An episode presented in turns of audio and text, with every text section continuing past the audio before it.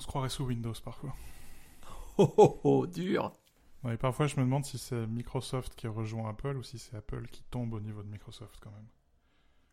Tu vois ce que je veux dire? Est-ce que tu veux dire que dans l'expérience que veut fournir Apple, qui est celle de cette transition transparente euh, dans l'expérience euh, informatique entre le, la volonté et l'acte, euh, la, la technologie soit le plus invisible possible, et à l'inverse, dans Windows, ce soit presque la plus visible possible, que ce soit quelque chose, une machine de rituel, une machine de, de, de, de construction et de, et de tentative désespérée de lui faire faire quelque chose, et de, au bout de maintes, maintes euh, euh, tentatives, justement, qu'on arrive enfin au résultat et que là, on soit content par une sorte de syndrome de Stockholm et qu'on qu'on aime son PC parce que justement, on a réussi à suer son EO, euh, après avoir sué son EO, euh, à, à faire ce qu'on voulait faire. Mais tu vois, parfois, c'est un peu ça avec le Mac quand même. Ouais, je suis d'accord avec toi. Où euh, on a passé des années quand même à se moquer de, de l'UAC sur Windows, notamment Windows Vista, pour au final avoir exactement la même chose sur Mac aujourd'hui avec Gatekeeper, où euh, j'ai passé la journée à cliquer sur des boutons euh, pour bien confirmer que je voulais bien ouvrir les documents, lancer les applications et laisser aux applications le droit de Hmm. de- d'accéder au dossier qu'elle me demandait. Il y a quand même mon message favori dans. Il me semble qu'il est nouveau de Big Sur, mais il vient peut-être de Catalina. Mais mon message favori, c'est euh, Êtes-vous sûr que le Finder a le droit d'accéder au dossier documents c'est merveilleux. C'est-à-dire, leur système est à ce point couillon que l'explorateur de fichiers a besoin de te demander la permission pour accéder au système de fichiers. Et on a osé se moquer de Windows Vista. C'est quand même. euh, pff, Bah, ce qui me fait poser la question du coup, euh, qu'est-ce qui, quel est le théorème à l'origine de ces deux comportements Tu vois qu'on retrouve à la fois de manière indifférente sur Windows ou Mac? Il y, a, il y a la loi de Fitts en, en psychologie expérimentale en ergonomie sur euh, le, le mouvement humain et euh, qui- comme indice de la difficulté d'une tâche. Hmm. Et, euh, et c'est notamment quand tu l'appliques à l'informatique, c'est notamment quand tu, quand tu pointes avec le curseur. Le nombre de clics ou bien le, nom, le mouvement lui-même? Bah là, quelque part, si tu. Comme c'est une, une action qui est onéreuse de déplacer ton curseur pour cliquer, tu mets le bouton qui est le moins destructif le plus proche de la souris. Hmm. Hmm. Donc le choix par défaut est le bouton le plus destructif, tu le mets au plus proche de la souris. Et le bouton le plus destructif, euh, tu, le re- tu le repousses. Et donc c'est pour ça que historiquement sur macOS, les boîtes de dialogue étaient horizontales, s'étalaient sur l'axe horizontal, et que le bouton annuler, qui est un bouton destructif, était repoussé à gauche. Et enfin, tu avais très clairement un cluster OK annulé, dès qu'il y était des actions pas destructives, et par exemple tu pouvais avoir un bouton supprimé, euh, mais qui était euh, complètement euh, écarté Hmm. et tout à gauche. Et donc la loi de Fitts te disait le cluster de boutons OK annulés qui sont des actions, des actions pas destructives. En plus, le bouton OK, il est bleu par défaut. Il est sous le curseur de la souris, c'est pas un souci. Par contre, ton bouton destructif, tu le mets très loin du curseur, tu le mets très loin de ce curseur, de, de ce cluster de boutons, parce que c'est une action onéreuse d'aller déplacer le curseur. Euh, et, donc quelque part, il faut qu'il y ait un, effort conscient de l'utilisateur pour aller faire cette action destructive. Et je me suis toujours demandé si, si on pouvait pas prendre la loi de Fitts et l'appliquer de manière globale euh, à la difficulté d'utiliser un outil informatique. Et je me demande quelque part si, en venant chacun d'une extrémité euh, de, l'application de ce théorème, Microsoft et Apple se sont pas rejointes au milieu, en se disant il faut protéger l'utilisateur de lui-même. La loi de Fitts, malheureusement, ne fonctionne pas et ça n'empêche pas l'utilisateur euh, d'installer des chevaux de Troie, d'installer, euh, de, cliquer sur des liens pour du phishing, de, enfin, de faire n'importe quoi avec sa machine, de, copier-coller bêtement euh, les lignes de commande qu'on lui file dans les formes de Mac Génération, complètement au hasard, pour, faire des disques utiles listes qui sont absolument inutiles parce qu'il y a un truc en interface graphique sur macOS qui s'appelle l'utilitaire de disque qui marche quand même pas mal. hein. Euh, et donc au final, on lui apprend à taper, à copier-coller bêtement des lignes, de commande, y compris sudo RMRF. Euh, et, donc on va tellement le protéger de lui-même qu'on va même lui enlever euh, sudo et que sudo n'est plus super utilisateur sur Mac. Et je me demande si quelque part Apple qui disait euh, non non on va on va résoudre les problèmes informatiques uniquement par la loi de la- par la loi de Fitts, uniquement par le nudge, uniquement par la belle interface. Et de l'autre côté Windows, Microsoft qui disait non non mais c'est bon, les utilisateurs sont débiles, il faut faire tout à leur place. Euh, que quelque part les deux se sont pas rejointes. Avec Apple qui dit Ouais, finalement, Microsoft avait un peu raison. Les utilisateurs, c'est quand même des gros cons, il faut les protéger d'eux-mêmes. Et Microsoft qui s'est dit Ouais, Apple, t'as raison, ce serait quand même bien que, même si les utilisateurs sont cons et on fait les choses à leur place, on le fasse de manière assez jolie. Euh, que quelque part, on est maintenant un truc au milieu où euh, bah, la loi de fit n'existe plus sur macOS, puisque les, même les boîtes de dialogue, maintenant, les boutons sont empilés les uns sur les autres. Tu peux cliquer Mm. au hasard et avoir des actions destructives à, à 3 pixels d'une action qui n'a aucune conséquence. Euh, mais le système te prend par la main et fait toi ta place. Et te demande 15 fois la confirmation euh, pour, pour même des choses de base. quoi. C'est assez symptomatique d'une évolution de l'informatique et j'arrive pas à m'empêcher de trouver ça triste. Ah, c'est triste et peu soutenable, il me semble, parce que, genre, euh, en réalité augmentée, c'est assez compliqué d'ajouter des boîtes de dialogue, tu vois ce que je veux dire Sur, euh, sur euh, des, des lunettes, je me vois mal cliquer avec les yeux sur des. Voulez-vous voir cette personne ou pas, tu vois? Voulez-vous vraiment marcher dans cette rue Et. faudrait voir comment ça évolue. Ma, conviction à moi, c'est que, tu vois, j'ai. J'étais un peu chez Apple, j'étais un peu chez Withings et je suis un peu chez Alan. Oh, au final, il n'y a rien de nouveau, quoi. L'enfer est pavé de bonnes intentions. hein. C'est, euh, tu peux avoir la meilleure volonté du monde, au final, tu travailles toujours dans une espèce d'entre-soi qui te rend imperméable euh, au vrai monde.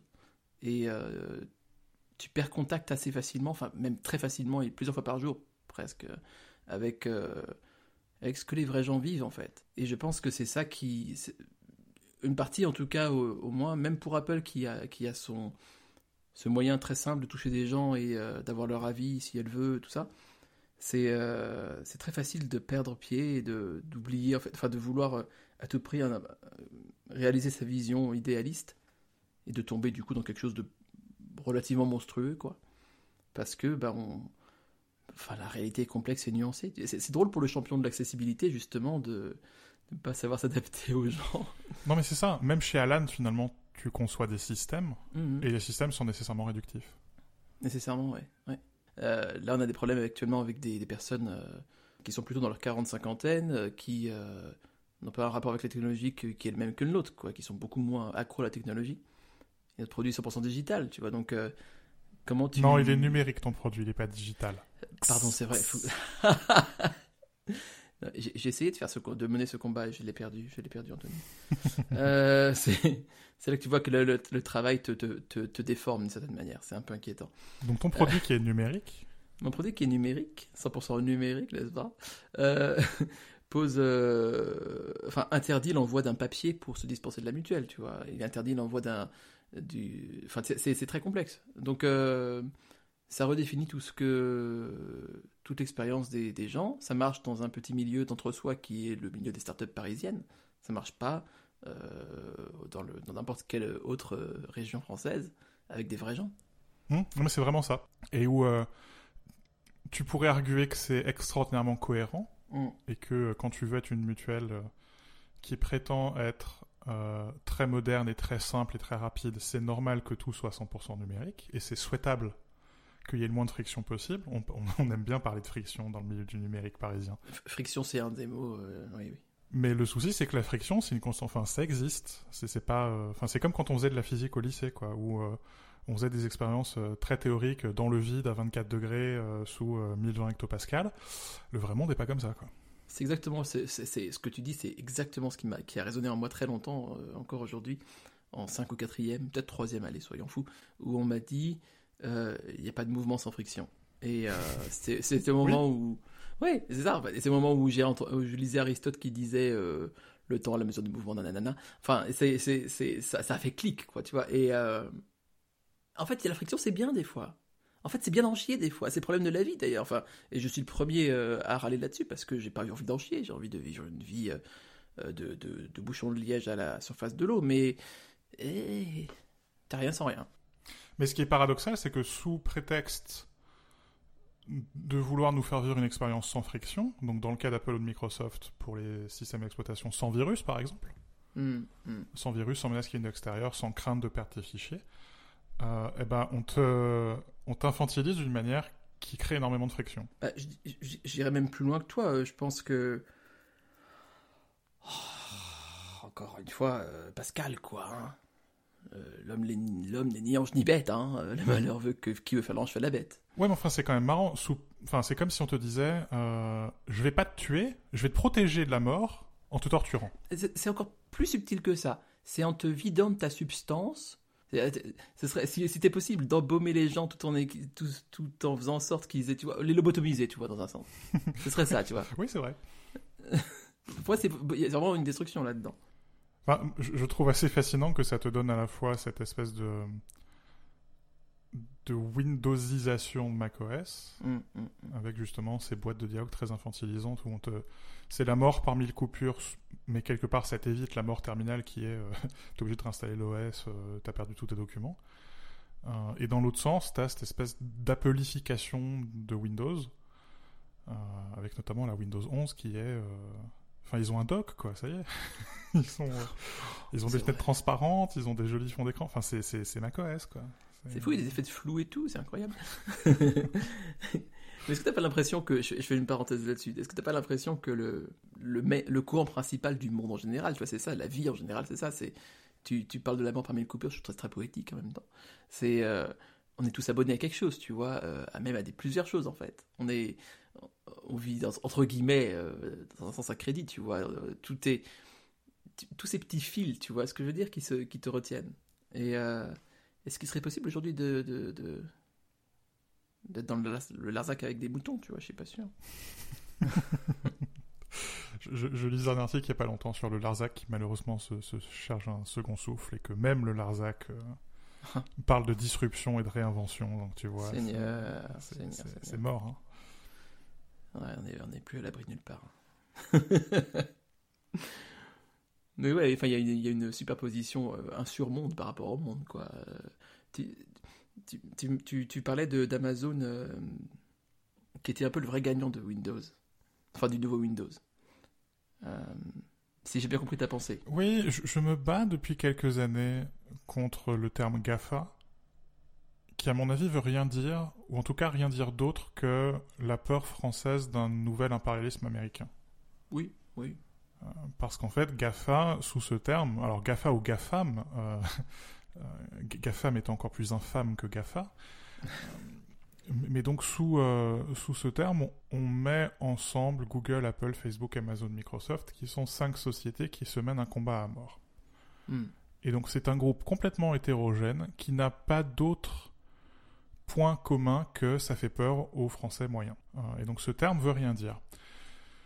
Et, je disais, ce terme veut rien dire justement voilà parce que ces entreprises se mènent un combat à mort et pour que les idées de l'une triomphent, les quatre autres doivent mourir. Mmh. Euh, et ce qui est assez intéressant dans les mouvements des dernières années, c'est que la seule de ces cinq entreprises euh, à laquelle ça ne s'applique plus, c'est Amazon. Euh, et où finalement aujourd'hui Amazon est d'une manière ou d'une autre partenaire des quatre autres. Mmh. et peu importe ce qui arrive aux quatre autres, Amazon s'en sortira toujours. Aujourd'hui, on n'achète plus forcément des produits Apple chez Apple, on peut aussi les acheter chez Amazon. Et c'est le seul distributeur Apple qui a l'intégralité du catalogue euh, et qui peut faire des promotions mhm. à ce point euh, sur le catalogue d'Apple. Euh, et aujourd'hui, Amazon, c'est aussi le partenaire de Microsoft pour la vente d'applications. Amazon, c'est devenu un opérateur de service. Et en plus, ils hébergent les données de toutes ces entreprises. C'est devenu un opérateur de service. C'est un opérateur. Et donc il touche sa rente. Et quelque part, plus les autres, les autres entreprises qu'on met sous ce terme de GAFAM réussissent, plus ça a réussi à Amazon. Euh, mais s'il y en a quatre trois qui se plantent, et que la quatrième survit, eh ben c'est pas grave, tant mieux pour Amazon, parce que ça reste un client. Et si les quatre se plantent, bah tant mieux, il reste encore Amazon. Et je trouve ça assez... Euh, alors quelque part ça m'embête, parce que ça veut dire que ce terme de GAFAM euh, se, se, met soudainement à fonctionner. Oui. Euh. c'est un mauvais raisonnement, mais un bon résultat, dans un sens. Ou, en tout cas, quelque part, tu peux mettre Google et Facebook d'un côté. Oui, parce qu'il y, a vraiment une différence de nature entre Google et Facebook d'une part et, et, les trois autres d'autre part. Mais quelque part, les trois autres, tu peux les mettre ensemble. Et Apple, Microsoft et Amazon marchent finalement maintenant quelque part dans la même direction. Contre Google et Facebook. Est-ce que c'est vraiment contre Google? Parce que il me semble qu'il y avait quand même pas mal de rapprochements entre Apple et Google ces temps-ci. Oui, mais qui sont très circonstanciels quelque part. Enfin, il y a à, la fin, le modèle de Google, il est euh, antithétique au modèle d'Apple. Hum, hum, hum. Et où Apple s'est refait, euh, quelque part, se refait une virginité sur le dos de Google en disant nous, on est la société de la vie privée. Sous-entendu, Facebook et Google, c'est l'inverse. Alors, Amazon opérateur, euh, bon, alors, je ne vais pas m'empêcher de faire une, une digression. Fait, euh, Amazon, c'est le nom d'un fleuve, n'est-ce pas? Et puis, du coup, on peut dire dans un sens que c'est assez littéralement ce que fait Amazon. Il irrigue tout Mhm. un territoire. Mm, Et, euh, et comme un. Comme, comme, comme le fleuve a ce rôle aussi, c'est dans le cycle de l'eau où il joue ce rôle important parce que son, il génère euh, des nuages et du coup une des parties du non c'est mal dit c'est mal dit ah mais bon tu vois ce que je veux dire euh, euh, comme euh, partie intégrante du cycle de l'eau il génère des nuages et ça nous mène vers le cloud je pense c'était très très alambiqué Euh, non, faut faire gaffe au fleuve parce que parfois ça gonfle, ça gonfle, ça gonfle et tu te noies. Hmm. Euh, et donc la question, euh, c'est qui qui est le client de l'autre quelque part? Parce que c'est intéressant. Amazon est dans l'App Store de Microsoft. Euh, et donc de qui es-tu le client? Est-ce que tu es client de Microsoft ou est-ce que tu es client d'Amazon? Et c'est, je crois que c'est une question assez fondamentale et que je crois que Microsoft est très à l'aise avec l'idée que tu puisses être client d'Amazon. Hmm. Alors qu'Apple prétend que quand tu es dans son App Store, quand tu es dans ses appareils, tu es uniquement client d'Apple et tu peux pas être client des développeurs en même temps. Et je crois que c'est la différence fondamentale de l'approche de Satya Nadella chez Microsoft et de Tim Cook chez Apple, où Tim Cook considère qu'il faut qu'il aille te gratter jusqu'au dernier centime au fond de ton portefeuille, parce que tu es client d'Apple euh, et les applications ne pourraient pas exister sans Apple. Ce qui est vrai en partie, comme on l'a d'ailleurs déjà dit dans des épisodes précédents, mais il y a des limites. Hmm. Euh, alors que Satya Nadella se dit à partir du moment où tu payes euh, ta, licence, Windows et tu la payes, plus grand chose maintenant, euh, mais où quelque part tu payes ton Office 365 ou tu payes ton Azure, euh, je suis très confortable avec l'idée que par ailleurs tu sois client de quelqu'un d'autre. Et où je l'écoutais notamment en interview sur Décodeur, le, podcast Décodeur, et où c'est intéressant parce qu'il il en venait presque à dire que Microsoft c'est l'anti-écosystème. Euh, tu as un téléphone Android, tu as une tablette iPad, tu peux aussi avoir un PC. Euh, J'étais assez euh, presque choqué quoi d'entendre Microsoft parler d'ouverture. Et, et c'est intéressant parce que j'avais déjà dit qu'ils avaient une stratégie qui était assez redoutable auprès des développeurs en disant on va vous mettre le sous-système Linux, on va vous filer un IDE qui est Visual Studio Code, on va vous le filer gratuitement. Hmm. Et, et donc on, on- on courtise les développeurs. Et là maintenant ils sont en train de faire la même chose, mais auprès du grand public, en disant on va vous mettre les applications Android Hmm. euh, par le biais d'Amazon. Et quelque part c'est euh, c'est la plateforme des plateformes. Euh, et donc c'est la plateforme pour les dominer toutes. En apparence, je suis la plateforme la plus ouverte, je suis l'anti-écosystème. Mais à la fin, c'est non, non. je suis la plateforme des plateformes. Ah, c'est très intéressant. Oui, tu vois, bah, faudra qu'on parle un jour de l'église Apple, mais euh, il y, a, il y a- il y a- il y a- ce côté effectivement un peu euh, euh, monarchie absolue, slash religion absolue, ce que tu veux chez Apple, et euh, presque ce paganisme panthéistien euh, chez, chez Microsoft. Et j'avais pas vu. Mais c'est ça, c'est Rome, Ouais. c'est Rome, c'est exact. Oui. Ah oui, oui, oui, oui, oui, oui, c'est ça. C'est Rome. Mais c'est ça, c'est comment j'arrive à, à intégrer toutes les idoles à mon panthéon Exactement. et en le faisant sous couvert de je suis ouvert, je suis tolérant. Exactement. Ouais. Je Ouais, t'enferme ouais, ouais. dans mon empire. Et j'intègre les autres euh, idoles des d'autres Mhm. religions et des autres pays et tout ça. Et au fur et à mesure, ça devient des. Oui, oui, c'est intéressant. Parce que, en fait, c'est une stratégie qui est très bien adaptée pour ce qu'est Windows aujourd'hui. Où Windows aujourd'hui, c'est dans la plupart des cas un choix par défaut. Uhum. Ça n'est pas un choix positif, le choix de Windows. Ou très rarement. Dans le cas des gamers, ça peut être un choix positif, mais. Je crois que c'est les seuls. hein. Mais sinon, c'est un, sinon, c'est un choix par défaut. Et en fait, c'est intéressant parce que que tu parles de Windows, euh, le, le sous-système Linux, euh, de VS Code ou d'Azure, c'est comment Microsoft arrive à monétiser Linux.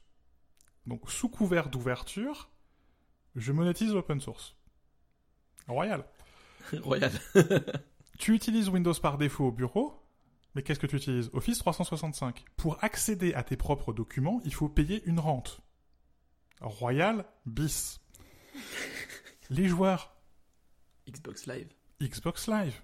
Et pendant, pendant que tu joues, tu regardes pas Netflix. Donc pendant que tu joues en payant une deuxième rente à Microsoft, tu fais la nique à tous les concurrents. Royal Terre. tu sais quoi? C'est ce qu'Apple faisait dans les années 2000. C'est le playbook d'Apple. Et c'est ça, en fait, je vois beaucoup de parallèles entre ce que fait Microsoft aujourd'hui et ce qu'aurait. Enfin, ce qu'Apple n'est plus, mais a été, en fait. Hmm ça, ça, ça, me fascine pas mal quand même. Je me demande dans les 10 prochaines années. Non, 10 prochaines années, c'est peut-être un peu trop court, mais les 20 prochaines années, qu'est-ce qui va se dégager de tout ça? Parce que c'est quand même des choses, euh, philosophiquement. le résultat est quand même pas trop éloigné, tu vois. On parle quand même d'hégémonie mondiale, de suprématie. mais, euh, mais la méthode est différente. Ça, ça, ça m'intrigue de voir jusqu'où ça va. Non, puis en plus, c'est beau parce qu'il te, il te donne des leçons de morale. Bah, toujours. Ça, par contre. Euh, il n'y a aucune entreprise aujourd'hui euh, de plus de, je ne sais combien, de plus d'un million de chiffre d'affaires qui fait pas de leçon de morale. Oui, mais c'est marrant parce que celui qui donnait l'impression d'être devenu une espèce de grand prêtre, euh, c'était Tim Cook. Je suis donc non seulement je suis pour la vie privée, mais je suis contre le racisme, je suis pour le féminisme, je suis pour la diversité, ceci, ceci, cela. C'est vrai. Mais là, t'as as cette année-là qui se permet de, de, venir et puis de lui mettre un grand coup dans les genoux, quoi. oui. Et où c'est pas gratuit parce que le plus grand risque aujourd'hui pour ces entreprises-là, c'est 5, hein, parce que c'est d'ailleurs c'est assez, euh, assez marrant, euh, la semaine dernière, les, les 5 étaient au-dessus euh, des 1000 milliards de capitalisation boursière pour la première fois. Ça intervient quand même à un moment qui est, qui est, qui est marquant dans l'histoire du capitalisme. Quoi. Mais le plus grand risque pour ces entreprises-là aujourd'hui, c'est le cadre réglementaire, c'est la loi. Mm. Ce qui d'ailleurs montre qu'il y a encore un primat de l'État sur le capitalisme, ce qui est assez rassurant. Euh, hashtag je suis de gauche. euh, mais dire je prends plus de commission, je prends plus forcément de commission sur les applications. Bing, le petit tacle à Tim Cook. Entre parenthèses, sauf sur les jeux. Et notamment sur les achats intégrés dans les jeux parce qu'ils ont un coût marginal nul. Et parce que c'est beaucoup plus facile d'un point de vue légal de dire je prends une commission sur un, un coût marginal nul euh, que sur des produits euh, réels ou sur des produits qui ont un coût marginal qui, qui est supérieur à zéro. Autre parenthèse dans la parenthèse, c'est que enfin, les jeux, c'est quand même le forté de Windows. Ils ont, enfin, Apple a, a toujours, enfin, ne, pourrait jamais en rêve, tu vois, d'arriver au quart de la moitié de ce qu'ils ont réussi à faire. Mais c'est ce qui est incroyable, c'est-à-dire que c'est facile, de, c'est beaucoup plus facile légalement, juridiquement, de dire je vais, je vais continuer à prendre une commission sur les jeux, et en plus, de toute manière, c'est là où ils font du fric. Et parce qu'objectivement, il n'y a que ça en fait sur Windows. Mm -hmm. Je veux dire, ils, ils ont, ils ont leur logiciel à eux, ils ont Office, tout ça, voilà, c'est une chose. Et le reste, c'est les apps de merde. C'est ça en fait. C'est ça.